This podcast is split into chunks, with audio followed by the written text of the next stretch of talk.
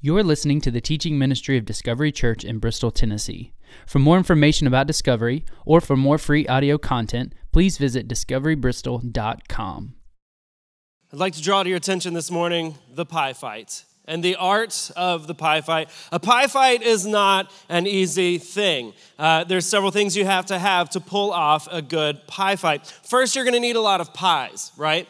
The most pies, like think about it, the most pies I've ever been around is probably three pies right? Like just at a normal, like, and that's a bigger party. Like, oh, we got three pies for a bunch of people. That's not going to be a long pie fight, right? So to have a pie fight, you have to have a lot of pies, right? And then you have to have like not just any kind of pie. You need the right pie, right? There's a reason why you don't see pumpkin pies in a pie fight, right? I uh, have studied pie fights a bunch. I'd like to share with you a little bit of my research. Um, I'm going to show you a chart here of the most commonly used pies in a pie fight. Let's see our chart. Maybe can we? There we go.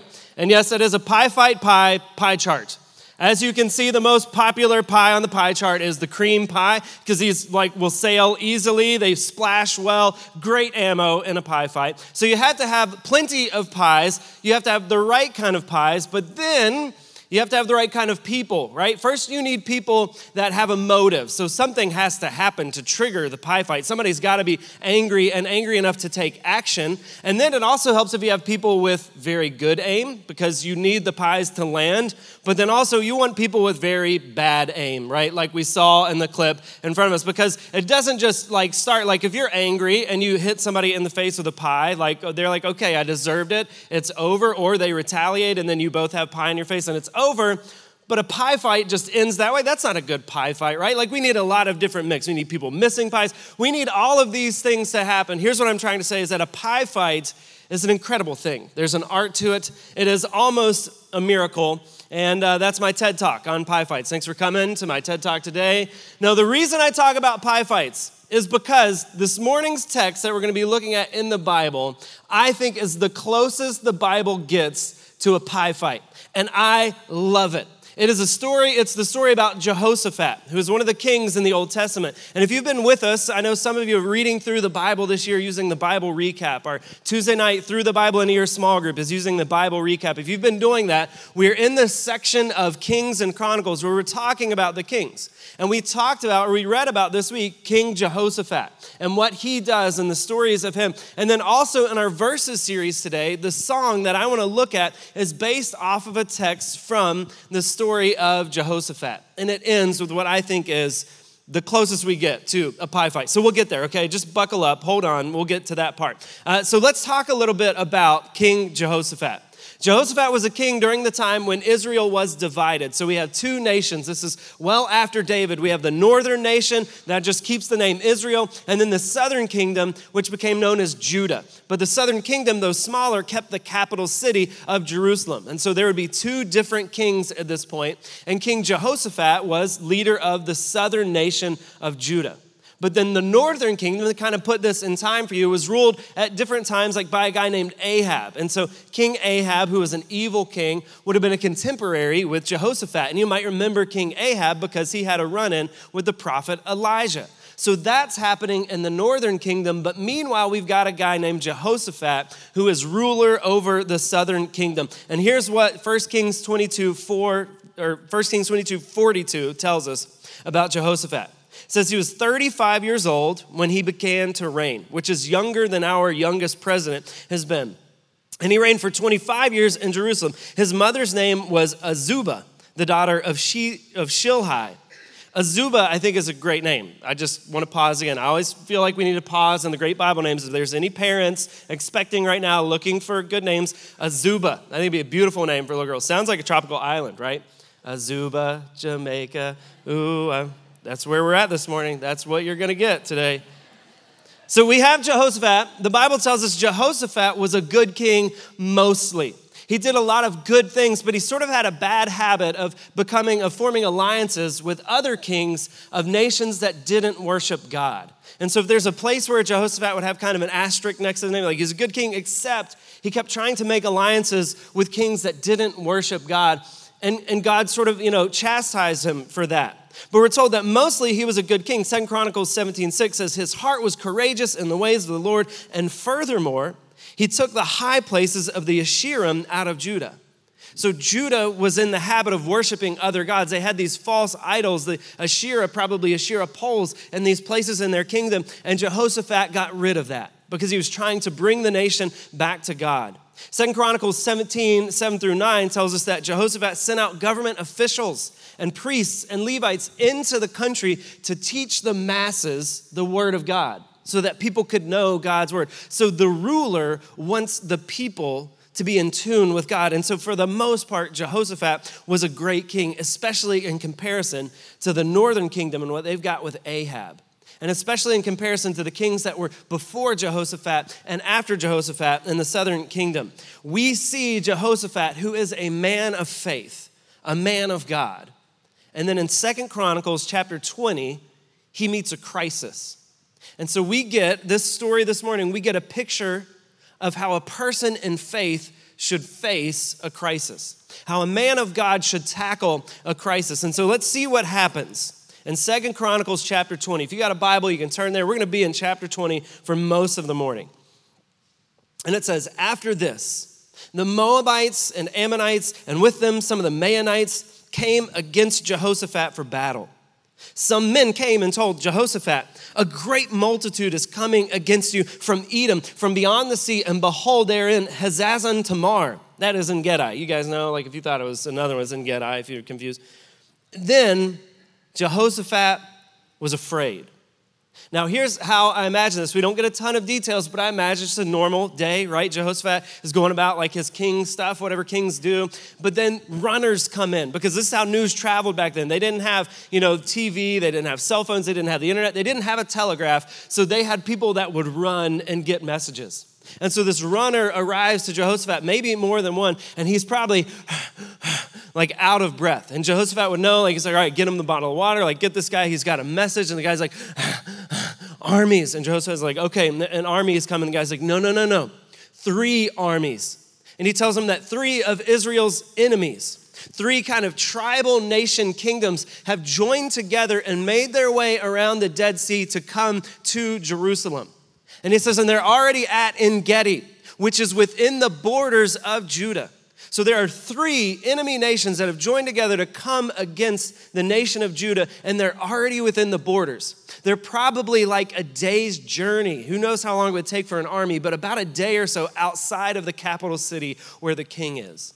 And this is the message that he gets from these runners. This is the crisis that he faces. Jehoshaphat's life is in danger. His kingdom is in danger. The people he is responsible for are in danger. And everyone is looking to him. And so we get verse 3. And I love that the Bible points this out. Then Jehoshaphat was afraid. Now, you've probably never been the king of a nation, right? Like if you were, I think most of us would know it by now, right? You've probably not ruled a nation. You've probably not been in a situation where you've had an enemy army coming against you. Or you found out that there's an enemy army that has come into your borders, let alone one, but three. You've probably never been in that situation. You've probably never had a whole nation of people looking to you to say, What do we do? Are we going to be safe? How are we going to get through this? You probably haven't been in that situation, but I would guess that you have been in a situation where you've been afraid. Maybe you don't relate to the particular scenario that Jehoshaphat's in, but I bet you relate to that first part of verse 3 that says Jehoshaphat was afraid. And all the studies that we see coming out right now back me up on this, right? Because we've seen a rise in anxiety in our nation, in our world, particularly among our young people. If there's one thing the youth pastor community is talking about is what do we do about the rise of anxiety that we've seen in our teenagers? It's a big shift that I've seen in youth ministry in my time as a youth pastor. It is a new thing. It used to be like kind of rare you talk to somebody about this, but now it's almost the exception when you meet a student who isn't saying that they're struggling with anxiety. And these are our teenagers. You probably resonate with it as an adult too. We live in what feels like a time of fear, uh, uh of where anxiety is on the rise. We live in a time where it feels like there's something new to be afraid of every day. Maybe you don't understand that personal battle of anxiety. Maybe you've never dealt with that and you don't realize what that can feel like. That alone can feel like just an army has, has torn down your borders and is coming to take you. And maybe you don't understand those feelings, but Maybe you understand the feeling of fear that comes when you lose somebody, when you've lost someone that you love, and, and you have to now face the next day without that person. And there's questions of can I get through that day? Can I get through life without this person? There, there's a new fear when you lose somebody, especially if you lose them suddenly and unexpectedly. You begin to think, like, well, who else could I lose in the same way? Maybe the way you lost that person, you're like, well, I don't want to do that thing or have any of my family doing that thing again. There's a real fear that can come in with that. Maybe you've had a change in your job or a loss in your job. And now you're thinking, man, I've got people looking to me. My family is looking to me. I don't know how we're going to pay the bills. I don't know if this means we have to move, find new schools, sell our house. There's a fear that comes with things like this. It can be a major life change. It could be finding out there's a, a diagnosis. It can be a, a meeting with a doctor. It can be any sort of news that causes anxiety and unrest in our lives. We understand fear. There's those real fears, those legitimate fears. But then today, I think we live in an age, and, and you guys can decide if you agree with me or not, you can disagree. I think we live in an age of a lot of fabricated fear. And here's what I mean by that. I was with my mom a few weekends ago. I was at her house. She was having a surgery, and I was kind of helping her out. And I was checking her mail. She got one of these like political mailers that's like a giant postcard, you know? And, and it said on there, I'm like looking at it, kind of laughing, like, ah, aha. But at the bottom, it said, seniors, talk about senior citizens, seniors should be scared if so and so is elected or isn't elected, or I don't even remember what it was about. And at first, I just thought it was kind of funny, but then I realized like they've probably, you know, and no offense to my mom, she'll watch this later, they've probably targeted her with that ad. And they're like, let's send this out to the people that we think are in a particular age range. And the, the phrase was seniors should be scared. And then I got real defensive. I'm like, why are they trying to scare my mom? Like, why did they send this to my mom's house to try and get her riled up? We live in a time of fabricated fear. People want to make us afraid of things so that they can manipulate that and use us to vote for their candidate or to buy their product or to do something else. And so we have all of the real fears that we face, but then we've got a whole mass of people that are just trying to make us be scared about things. We live in a time of fear. We can relate to Jehoshaphat as he is afraid. And we have plenty to be afraid of. If you think of it today, like if we had runners today, like Jehoshaphat had, it would be like every hour on the clock, wouldn't it? Like that's almost like what the talking heads on the news do now. Like you just be like, and you're like, what is it? What, what do I got? Monkeypox. Oh. Right? And then that one's done, and they come, ah, ah, gas prices. Oh no, like recession, and you're just runner after runner all day, every day. There's all of these things that we're told that we need to be afraid of, on top of other things in our lives that may already be causing us fear. But remember, in our story, we get to see a man of God, a man of faith, face fear. So let's see what Jehoshaphat does when he is afraid. Second Chronicles 23 says Jehoshaphat was afraid and set his face to seek the Lord and proclaimed a fast throughout all of Judah. If you've studied fear responses, you know there's typically three that they highlight there's fight, there's flight, and there's freeze. When you meet a crisis, are you gonna meet it head on? Are you gonna fight against it? Or are you gonna run from it? Or are you just gonna freeze? Jehoshaphat doesn't take any of these approaches. He doesn't fight. He doesn't immediately say, okay, situation room now, like get me the Secretary of War, like gather in, like get the chariots ready. He is not fighting. But then he also doesn't say, okay, everybody, we got to get out. Like we need an evacuation. Everybody knows what to do, follow the evacuation route. He doesn't fly. And he also didn't say, I don't know, what do do? He doesn't freeze. That's not what Jehoshaphat does. He doesn't fight, he doesn't flight, he doesn't freeze. Instead, he meets it with faith. Jehoshaphat responds to fear with faith. He reacts to crazy news in a faithful manner. And it says that he proclaims a fast throughout all of Judah. This is what we, as people of faith, should also do. When we get fearful news, when there is something that makes us afraid, we don't fight, we don't fly, we don't freeze, we respond in faith. So we have faith in our God. And so we don't panic, we don't run headfirst into it, we don't just avoid it. Instead, we go to the Lord with our fear. And that's what Jehoshaphat does. Verse 4 it says, And Judah assembled to seek help from the Lord. From all the cities of Judah, they came to seek the Lord. And this is rich We know that this doesn't just happen, right? This happened at the call of their leader, of Jehoshaphat.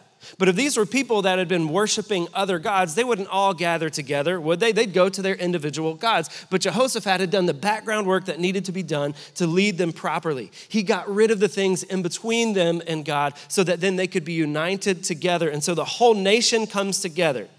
And then Jehoshaphat prays. He goes in the temple and he prays. And he prays this beautiful prayer. If you have time this week, read verses 4 through 12 of this chapter. Now, there's sort of three things Jehoshaphat does in this prayer. First, he declares God's power. Then he reminds God, which is a funny thing, right? Because we know God doesn't forget, but he reminds God of his promise to Judah, saying, Hey, you promised us this land. And then last of all, he gives God his problem. I mean, that right there, like if I had two weeks to do this chapter, that'd be a whole sermon. But he reminds God, or he declares God's power, he reminds God of his promise, and then he gives God his problem. And he ends it in this way right here. In this, if you tune out of everything else, get this part right here. Second Chronicles chapter 20, verse 12. He ends his prayer by saying, We do not know what to do, but our eyes are on you. Isn't that a beautiful prayer? We don't know what to do, but our eyes are on you. This, that line right there, I mean, memorize that, write it down. That is a prayer for all occasions. You lose your job, I don't know what to do, but my eyes are on you. You have that, that news back from the doctor, I don't know what to do, but my eyes are on you. For our students trying to figure out life after high school, I don't know what to do, but my eyes are on you. When that person who you love betrays you, I don't know what to do, but my eyes are on you. It is a prayer for every fear, it is a prayer for every situation. I don't know what to do. I don't know if I should fight. I don't know if I should fly. I feel frozen. I don't know what to do. So I'm going to have faith. My eyes are on you. This verse right here is Philippians 4 6, way in the New Testament. Do not be anxious about anything, but in everything by prayer and supplication with thanksgiving, let your requests be made known to God. It's New Testament faith, and it's Old Testament faith. It's Psalm 55 22. Cast your burdens on the Lord, and he will sustain you. And so Jehoshaphat goes in the temple of God and he prays this. Meanwhile, the whole country has gathered outside of the temple and they are praying together. In verse 13, it says, All of Judah stood before the Lord with their little ones, their wives, and their children. And I love that it points out who is in the crowd because I think this could just be great parenting advice for those of us that have kids. There's a part of me that wants to hide our family's problems from our children, right? Because they have plenty of things that are going to be scary to them and they're not going to understand all of our problems. And so I don't want to give them more problems to worry about, right? But then they don't ever see me and my wife fighting our battles or how we approach our battles. And so there might be a situation where we've been praying and we've been approaching God in faith, and then that prayer is answered. But if we haven't shared it with our children, they also don't get to celebrate with us because we have robbed them of fighting that battle with us. And so I love here that we have an example of families that have come together in honesty, seeking God and saying, hey, this is the problem our family has. Here's how we're going to handle it. We are going to pray with each other. I remember, and I've talked about this a little bit, when I lost my hearing, I went partially deaf over the winter. And I remember, like, when the doctors told me this, we have our littlest or our middle daughter, Everly, she gets real, like, emotional. Like, she feels other people's pain. I don't know what that is, but she feels it. And so I was particularly worried about Everly when she heard the news that the doctor told me of it may be permanent, like, hearing loss in this ear. But I remember, like, as Christy and I were talking, we knew we just had to share this with our kids. And then my own kids started praying for my hearing. And I was so touched by that, that they knew what to do in this time of crisis because we'd been through crisis together before. And we show them as parents that we don't fight, we don't fly, we don't freeze, we have faith. And so I love that it points out that even the little ones are here because they're all in the problem together. They all have the armies breathing down their necks. They should see how their parents approach this problem. They pray together. Then, verse 14, it says, The Spirit of the Lord came on Jahaziel, who was a Levite, the son of Asaph, in the midst of the assembly. And he said, So imagine we got this whole group of people, huge crowd of people, and then one guy starts yelling, Listen, all Judah and inhabitants of Jerusalem and King Jehoshaphat. He's got everybody's attention. Thus says the Lord to you do not be afraid and do not be dismayed at this great horde, for the battle is not yours, but God's. Tomorrow, go down against them. Behold, they'll come up by the ascent of Ziz, and you will find them at the end of the valley, east of the wilderness and Jeruel. You will not need to fight this battle. Stand firm, hold your position, and see the salvation of the Lord on your behalf, O Judah and Jerusalem. Do not be afraid and do not be dismayed. Tomorrow, go out against them, and the Lord will be with you. I love that line of this prophet who is the best research I could do. This is all we really hear about him. He says, Don't be afraid. The battle is not yours, it's the Lord's. What great advice to us. When we are facing a battle, to know this isn't your battle, the battle belongs to God. The battle belongs to the Lord. And so he says, You don't need to fight, just stand and watch what God is going to do. Stand and see the Lord's salvation. Watch the way that he's going to save you. And so then we see Judah accept this. I mean, and there's a moment right there where somebody'd have to be like, But what now? Like, what, what does he want us to do? Like, there's armies coming. This is our plan. Just stand, just watch. Like, what? And so we get to see will Jehoshaphat, a man of faith, will he trust in God that way? Like it's been, you know, big talk up to this point, but now he has to act on it. Will he? Well, this is what he does in verse 20. It says they rose early in the morning. So it's the next day. You got to imagine maybe a sleepless night for them. They rose early in the morning and went out into the wilderness of Tekoa. And when they went out, Jehoshaphat stood and said, Hear me, Judah and inhabitants of Jerusalem. Believe in the Lord your God, and you will be established. Believe his prophets, and you will succeed.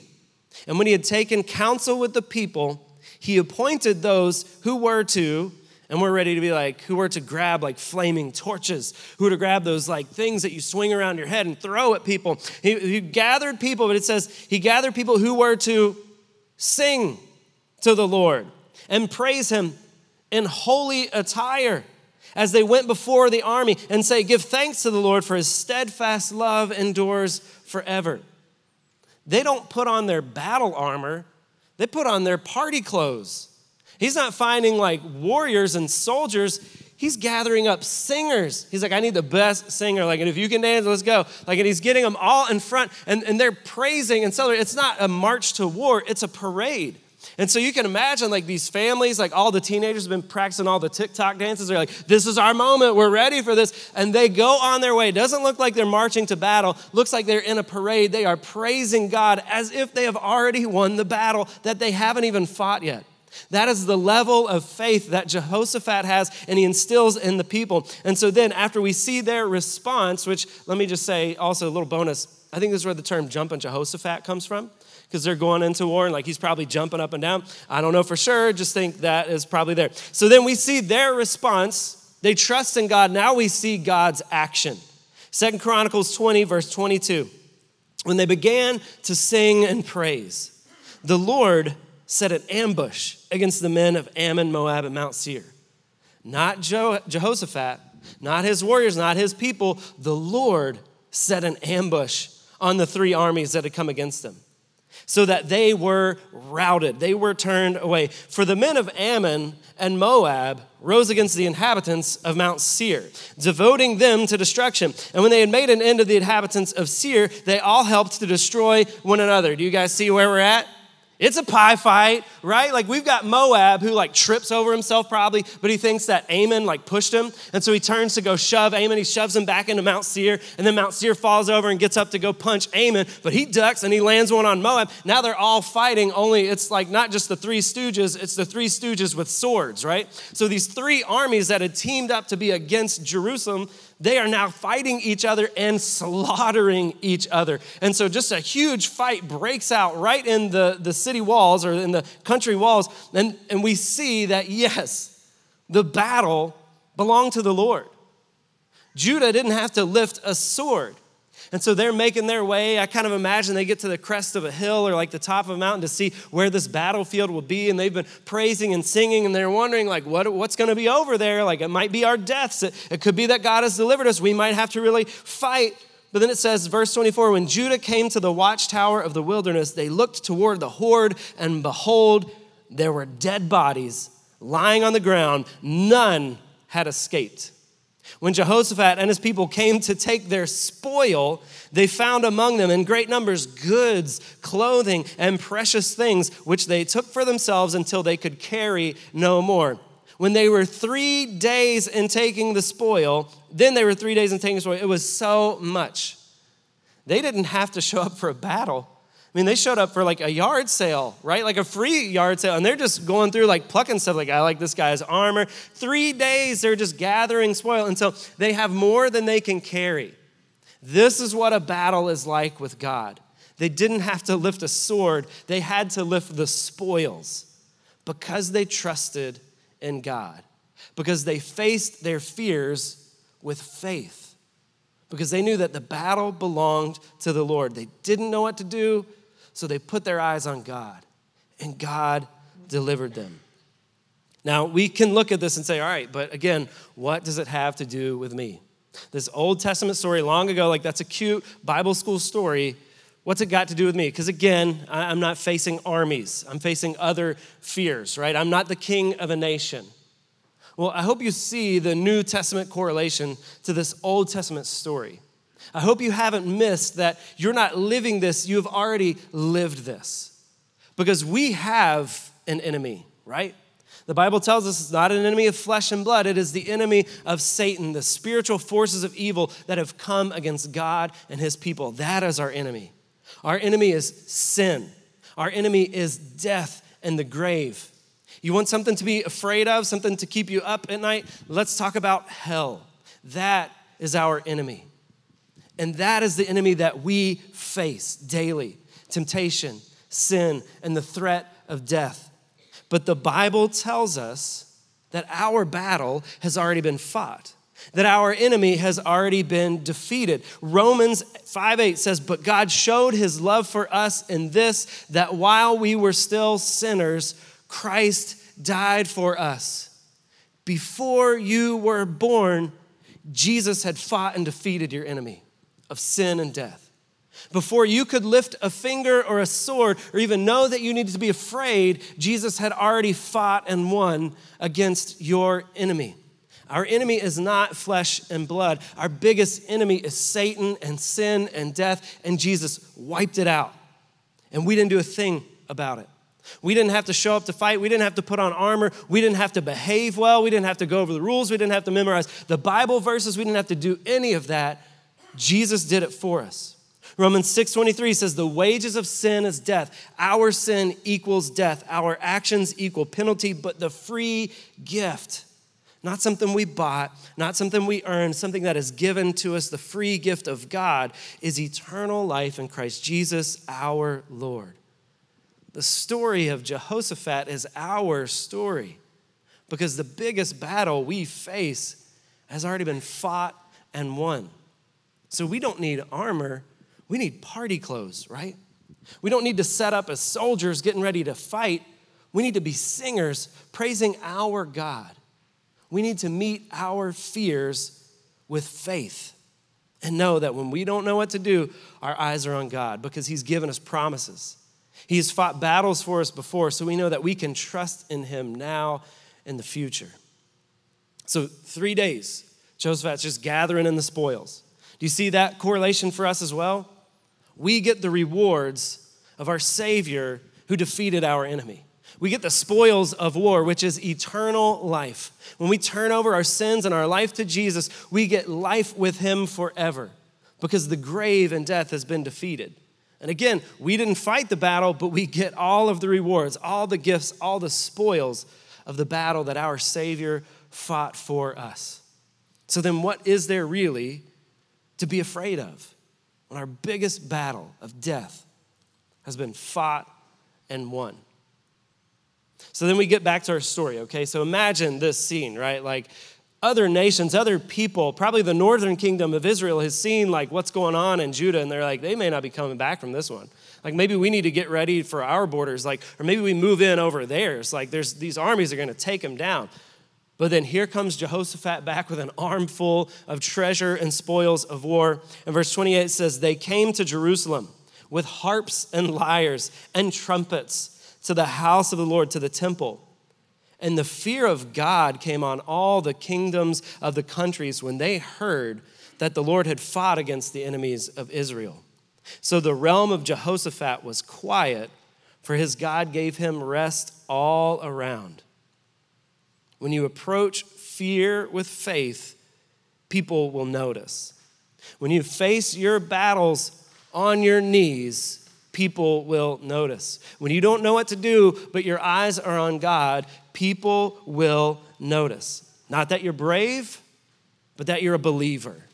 Not that you're immune to fear and anxiety, but that you have a God who is bigger than fear and anxiety because he has delivered you once, you know he will do it again. So this morning, I don't know what your battle is. I don't know what you're facing. I don't know what your family's going through. I don't know what your week looks like. I don't know the fears that have crept into you this week. But I do know your God. And I do know that He has fought for you before, and He will fight for you again. And so, no matter how big our battle is, no, it is not bigger than our God and it is definitely not bigger than the battles he has already fought and won for us. And so today, I hope that instead of marching out to war, and today, instead of being people that are just like ready to face our fears and ready to fight at every turn, instead, we're not marching out as soldiers, we're marching out as singers. And we're praising our God in the midst of our fears.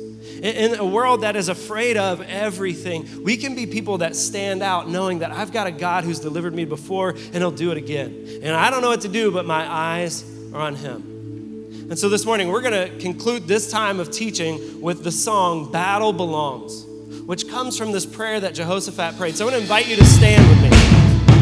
And we're going to sing this to morning. Instead of being soldiers, let's be singers.